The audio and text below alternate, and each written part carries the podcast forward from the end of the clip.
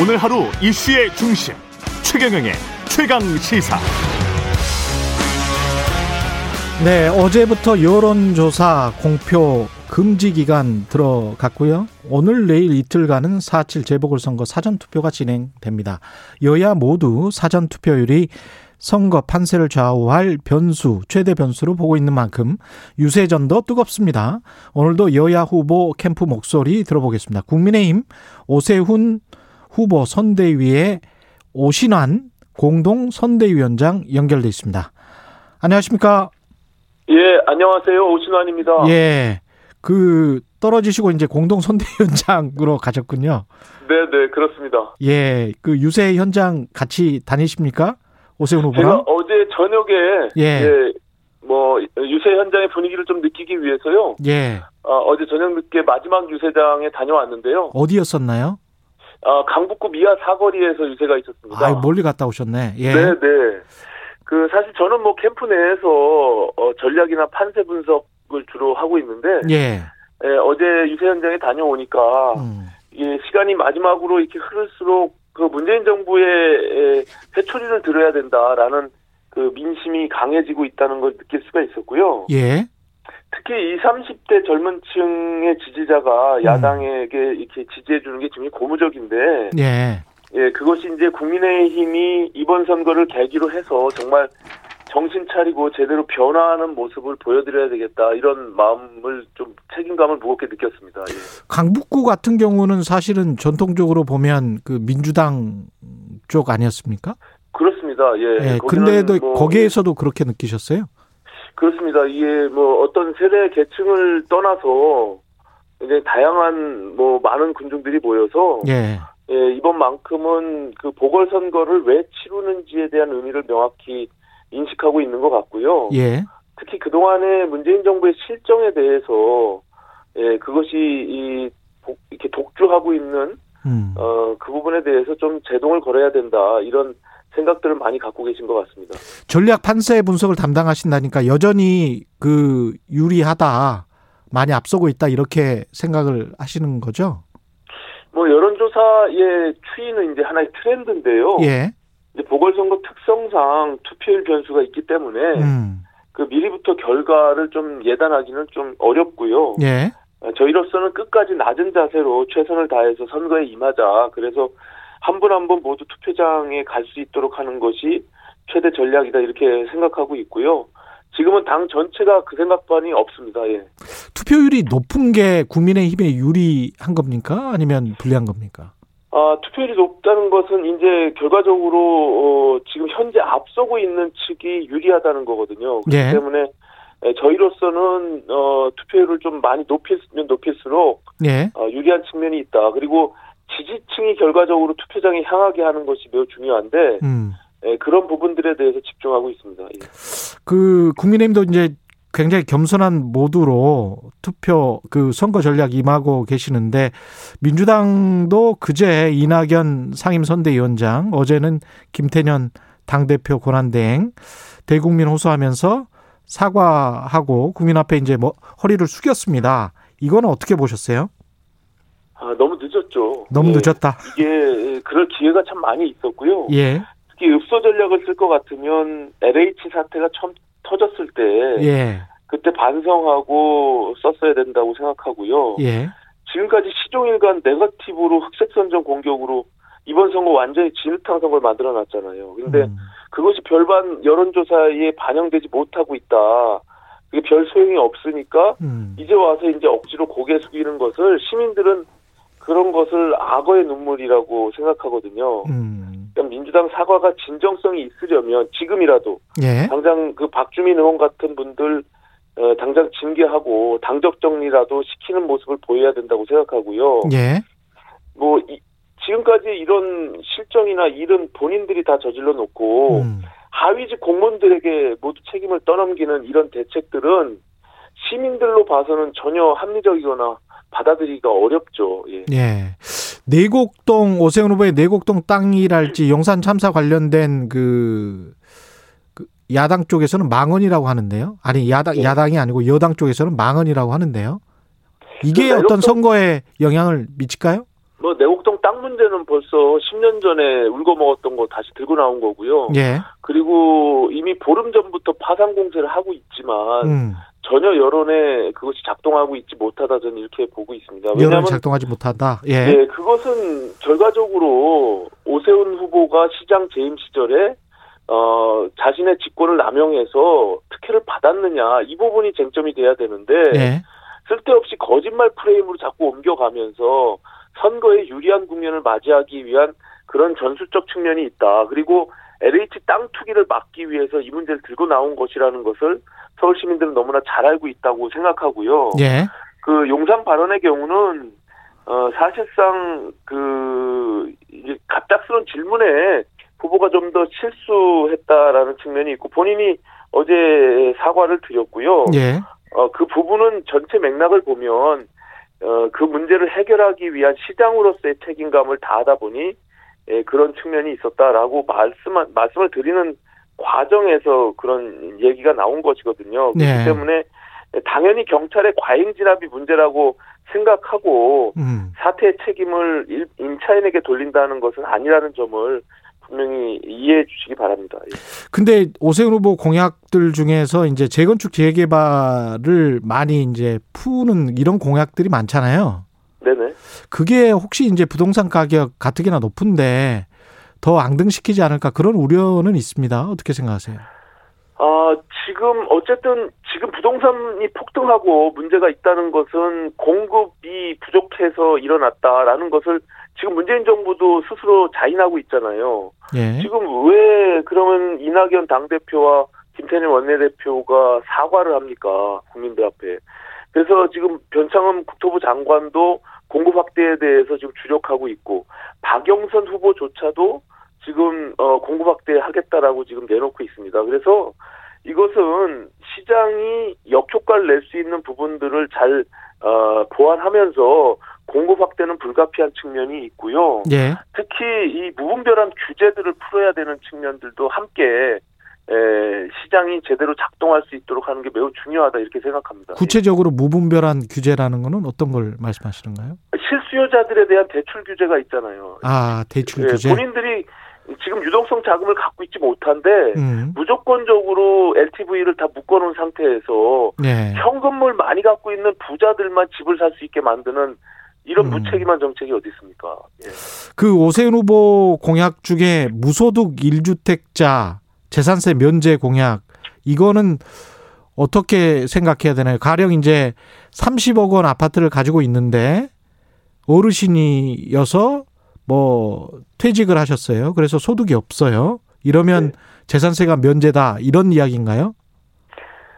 그 30억 원 가령 예를 30억 들면 원이 좀 무리가 있을 수 있는데 이 예. 집을 지금 예. 이 정부가 5억 원, 10억 원을 올린 게 누굽니까? 이 정부의 잘못된 부동산 정책으로 가만히 예. 있는 사람들이 본인이 집값을 올려달라 한 것도 아닌데 지금 그리고 말씀하신 1가구 1주택이고 음. 또 소득이 없는 경우는 예. 대부분 노년층의 은퇴 세대잖아요. 예. 근데 이분들은 소득이 없어서 주택 담보 대출도 못 받아요. 이, 이, 이 정부의 정책으로 보면. 음. 그리고 높은 세금을 부과하면 당연히 생활이 문제가 생길 수밖에 없잖아요. 그래서 저는 이렇게 타겟 계층을 해서 예. 지금 말씀하신 이 소득의 구간별로의 에, 그런 어 부분들을 좀 세밀하게 에, 구간을 나눠서 음. 환급하는 방법을 쓰면 뭐 국회 입법 절차 없이도 서울시 차원에서 충분히 그 부분에 대한 해결책을 찾을 수 있다. 저는 이렇게 보고 있습니다. 아, 서울시 차원에서도 할 수 있다. 마지막으로 야당 입장에서 이번 선거가 왜 중요한지 말씀해 주십시오. 사실 너무나 황당하게도 시민들 모두가 이번 보궐선거를 왜 하는지 잘 알고 있기 때문에 예. 선관위는 현수막에 이 문구를 못 쓰게 한다잖아요. 음. 예, 그만큼 박원순, 오거돈 두 분의 성추행 사건에 대한 그 의미를 서울 시민들, 부산 시민들이 잘 알고 있다 저는 이렇게 보고 있고요. 예. 어떻게 대한민국의 수도 서울과 제2의 도시 부산에서 두 분 전직 시장이 모두 성추행 사건으로 보궐선거를 치르게 됩니까? 이거는 음. 정말 부끄러운 선거입니다. 그런데도 지금 아직도 피해자는 어, 소중한 일상으로 회복하지 못하고 있고 고통받고 있어요. 민주당은 전혀 어, 반성하지 않고 용산공원을 박원순 공원으로 하자는 이런 끊임없 끊임없는 2차, 3차 가해를 가하고 있는 것은 저는 반드시 심판해야 된다 이렇게 생각하고요. 예. 성추행 사건이나 부동산 대란 또 문재인 정권 실정에 있어서 반드시 이번 4.7 보궐선거로 그 책임을 물어야 한다. 그래서 어, 모든 시민분들께서 한 분 한 분 투표장으로 가셔서 이런 음, 정말 혼란스러운 부분들을 가장 빨리 수습할 수 있는 오세훈 후보에게 힘을 좀 보태주십사는 말씀을 어, 간곡히 부탁드립니다. 예. 예. 오늘 말씀 감사합니다. 네, 고맙습니다. 네, 오신환 국민의힘 오세훈 서울시장 후보 공동 선대위원장이었습니다. 예, 이어서 더불어민주당 중앙선대위 노웅래 공동선대위원장 연결돼 있습니다. 위원장님 안녕하십니까? 예, 노웅래 의원입니다. 안녕하세요. 예. 오신환 선대위원장은 뭐 거의 이긴 것처럼 이야기를 하고 있는데 막판 민심 어떻게 보고 있습니까? 예, 이겼는지 졌는지는 뭐 기분 예. 짧은 거 대봐야 되는 거고요. 예. 음, 지금 이제 야당이 하여튼 유리하게 보이는 판세인 건 사실인 거죠. 예. 이제 선거가 이제 막바지로 치닫고 이제 오늘 이제 사전 투표가 시작됐지 않습니까? 예. 이제 이러다 보니까 지지자들도 이제 결집을 하고 있는 거고요. 음. 특히 이제 저희 같은 경우에는 이제 그동안 추진했던 개혁 이 자체가 완전히 부정되어서는 안 된다는 위기감이 좀 커지고 있는 건 사실이고요. 예. 그래서 현장에서 다소 열기도 좀 느껴지고 어 지도 격차도 좀 줄어들고 있는 것이다 이렇게 저희는 보고 있습니다. 음. 근데 솔직히 유세 현장에는 아직도 선거 운동은 중심인 건 마, 맞는 거고요. 예. 일반 유권자는 아직도 좀 차갑습니다. 많지 않은 편이라고 볼 수 있겠고요. 예. 네.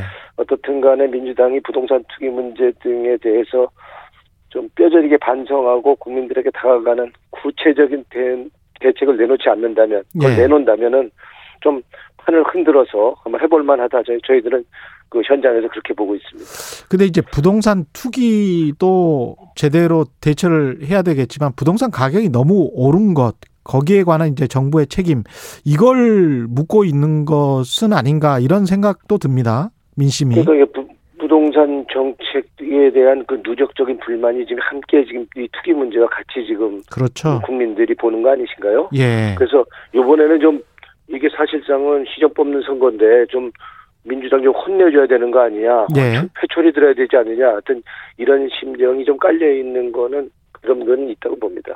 그런 그래서 이제 저희들이 좀 여러 예. 가지 대책을 내놓, 내놓는 거고요. 예. 그래서 이제는 그 대책이 그 명분보다는 국민 눈높이에 맞는 대책이 필요하다고 보는 거고요. 이 재산세 문제도 음. 공시지가가 계속 저 과도하게 올라서 재산세 문제도 있는 거고요. 음. 그리고 아까 우리 얘기한 것처럼 우리 저 실제로 지금 코로나 19 상황에서 국민들이 너무나 어려운 상황이고 그래서 재산세 그, 그 부분도 좀 좀 코로나 19 상황에서는 조금 저 좀 경감할 필요가 있다 하는 이제 지적이 있는 거고요. 그 대출 규제 같은 것도 마찬가지로 실수요자에 대해서는 청년이나 그 무주택자에 대해서는 그 대출 규제도 지금 저 40% 대출밖에 안 해주는데 그것도 뭐 60%도 올릴 필요가 있지 않느냐 하는 걸 제가 저 지도회에서 누차 얘기를 했는데 아직 반영은 안 되지만 그것도 아마 긍정적으로 좀 검토하는 것으로 알고 있습니다. 그 김태년 당 대표 권한대행이 어제 이제 내노남불 이걸 협파하겠다라고 했는데 사실은 김상조 전 실장 그다음에 박주민 의원 계속해서 전세, 월세, 인상 이 논란이 당사자들이잖아요. 임대차 3법 발의를 했었고 김상조 전 실장은 뭐 기획을 했던 사람인데 이게 그 국민들 분노에 더 뭐 휘발유를 뿌렸다라고 해야 될까요? 이거 어떻게 보십니까? 네, 하여튼 뭐 그 부분은 저희들이 사실상 한마디로 우리가 말하는 공정과 정의를 좀 의심받고 있는 거 아닙니까? 예. 그리고 그냥 한마디로 하면 내노란불 아니냐, 위선 그렇죠. 아니냐 이렇게 예. 얘기를 하는 예. 어, 지금 저 임대차 3법을 위반한 사람이 그리고 또 입법을 한 사람이 예. 그거를 안 지키고 국민들한테는 5% 전세값 인상을 할 수 해야 된다라고 해놓고 뒤로는 본인들은 그 이상으로 그 전세값을 올렸다 그런다면 예. 국민들이 우리 그 국회의원의 말을 신뢰하겠습니까? 음. 그러니까 그런 면에서는 위선 내로남불이죠. 보이 국민 입장에서는 국민 눈높이에서는 그렇게밖에 보일 보일 수 있는 부분이 많다고 보는 거고요. 예. 그래서 그 부분에 있어서 저 우리 박주민 의원도 사과를 했고 예. 우리 김상조 실장도 사과를 했는데 책임질 게 있으면 그건 확실하게 책임을 져야 된다고 봅니다. 그렇군요. 그 오세훈 후보의 내곡동 땅 문제는 어떻게 계속 선거 막판까지 제기를 하시는 겁니까? 뭐 이거는 저 국민의힘에서는 자꾸 이걸 뭐 특집을 잡는다. 네. 그리고 네거티브다 그러는데 공직자의 거짓말 하는 게 이게 네거티입니까? 네거티브입니까? 그건 아니죠. 음. 공직자의 기본적인 자질의 문제 아닙니까? 네. 그래서 만약에 이게 공직자가 거짓말하는 것을 우리가 그냥 그냥 놔둔다 그런다면 아니 실제로 시장이 돼갖고 국민의 중 중대한 그 이해관계가 걸린 그런 사안들 결정해야 될 텐데 그거를 어떻게 믿겠습니까? 그런 음. 면에서 이거를 그냥 트집 잡기로 봐서 그냥 두자 그냥 넘어가자라고 하는 거는 그거는 진짜 본질을 왜곡하고 호도하는 거고요. 예. 어저께 그 저 한 방송사의 보도에서 저에서도 나왔지 않습니까?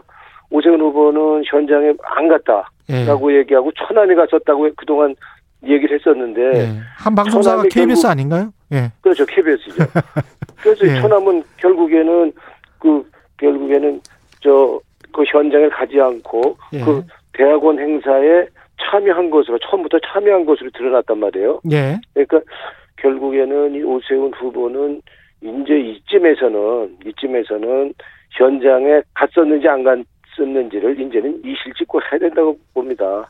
음. 만약에 그게 그게 좀 마- 만약에 이실 직고 하는 게 자기 불편하다 그런다면 예. 현장에 가 있던 현장에서 봤다는 그 측량 팀장이나 그 경작자와 삼자 대면을 해서 이 거짓말 진위 공방 이거 깨끗이 정리해야 되는 거 아닙니까? 음. 예. 박영선 후보 공약 중에 이제 20평 아파트를 2억 원에 에, 반값 아파트로 해보겠다. 토지 임대부 방식이면 이제 토지는 그대로 국가 소유고 건물 소유권만 갖게 되는 그런 방식인 거죠. 그렇죠. 이제 건물만 분양하는 거죠. 예. 그런 식으로 하면은 20평 아파트가 2억 원에 가능합니까? 가능합니다. 왜냐면 땅값이 없으면은 사실상은 땅값이 거의 건, 건물 이제 그 건물값의 대부분 아닙니까? 예. 그런 면에서는 뭐 강남에도 20평대 2억 원에 30평대 3억 원에 할 수가 있다고 보는 거고요. 건축비 단트니까. 예, 그래서 예. 이제 이건 우리 지금 벼락거지가 됐다는 우리 청년들에게 꿈과 희망을 줄 수 있는 이 공약이라고 보는 거고요. 그래서 반값 아파트 공급해서 청년들과 무주택자들에게 내 집 마련의 꿈 이게 실현시켜주고 집 걱정 없이 살 수 있는 영, 저 아주 저뭐저 우리가 살 수 있는 발 쭉 뻗고 살 수 있는 이런 서울을 만들겠다는 이 청년 공약입니다. 근데 이게 실제적으로 이게 처음에 해보는 게 아니고요. 이 반값 아파트 공약, 이 반값 아파트는 지난 노무현 정부 때도 이명박 이명박 정부 때도 실현됐었던 정책입니다. 그래서 일부 성공을 거뒀고요. 뭐 일부 이제 노무현 정부 때는 저 이렇게 저 강남과 같은 좀 인기 있는 지역이 아니고 조금 이게 외곽 지역에다 하다 보니까 예. 이게 미분양이 돼서 좀 실패한 경우가 있었고요. 음. 이제 또 저 이명박 정부 때는 강남 한복판에 반값 아파트를 지었었거든요. 내곡동 쪽, 그거는- 자곡동 쪽. 예. 그렇죠. 음. 2억 2억 원대가 지금 13억이 됐단 말이에요. 예. 그- 그래서 이거는 로또 아파가 됐는데 로또 아파트가 이렇게 되도록 하면은 결국에는 부동산 안정을 시키는 게 아니고 부동산을 불안정하게 하는 거기 때문에 음. 그래서 저희는 저 이번 경우에는 이렇게 좀 아, 저 인기가 있는 이런 지역 같은 경우에는 환매형으로 다시 팔 때는 국가가 일반 것. 일반 일반인들끼리 거래 못하게 예. 그냥 팔라 그러면 다시 우리 저 정부에다 다시 팔 수 있도록 싱가포르 이렇게 방식이네요. 하는 제도를 예. 했는데 예. 제가 이 법원 발의를 했었고요. 예. 그래서 박영선 후보가 말하는 이 평당 천만 원짜리 아파트, 그러니까 20평대 2억, 30평대 3억 하는 아파트, 이 법적 근거를 마련하는 이 입법을 제가 해놨습니다. 그런 땅이 많습니까? 서울에 있습니까? 지금 그럼요. 우리가 지금 땅이 시유지나 국유지나 예, 땅이 뭐 어디 있냐 이렇게 얘기를 하지만 예. 상당히 땅이 여러 군데 군데 군데 있습니다. 그래서 얼마든지 지금 좀 얼마 전에 또 며칠 전에 발표를 했지 않습니까? 예. 우리 이제 공 우리 저 어, 공공 주도의 저 아파트를 이제 짓겠다 해갖고 음. 2만 2만 호 이상의 아파트 이제 저 계획을 이제 발표했는데요. 예. 그거 외에도 여러 지역에 상당히 우리 있다고 봅니다. 그래서 그 지역을 활용한다 그런다면 음. 얼마든지 아파트 우리 박영선 후보가 말하는 5년 동안에 30만 호를 지어서 정말 집 없는 서름 그리고 청년들의 그 벼락 꺼지는 이 서름을 내 집 마련의 꿈을 실려주고 집 걱정 없이 살 수 있도록 하는 그 서울을 만들 수 있다 저는 확실하게 기대하고 있습니다. 근데 사실 이, 이 토지임대부 주택 같은 경우는 경실련에서 오랫동안 주장을 해왔던 건데 여당이 그러면 빨리 이거를 채택을 해서 하지 그 동안에 왜 이렇게 시간 걸리다가 선거 때야좀좀 좀 그렇지 않습니까? 그러니까 이거 토건 세력들이 그 뒤에 개입이 돼 있다고 보여야 되는 거죠. 짬짬이를 했다고 보는 거고요. 그런 면에서 이번엔 부동산 특위 문제나 이 부동산 문제에 대해서는 기구화를 막론하고 발본 색원에 발본 색원 해야 된다는 이유가 그런 겁니다. 만약 관련되어 있는 공직자가 있다 그런다면 음. 그거는 확실하게 처리해야 된다고 봅니다. 처벌해야 된다고 알겠습니다. 봅니다. 예, 오늘 말씀 감사하고요. 노웅래 더불어민주당 중앙선대위 공동선대위원장이었습니다. 고맙습니다. 예, 고맙습니다.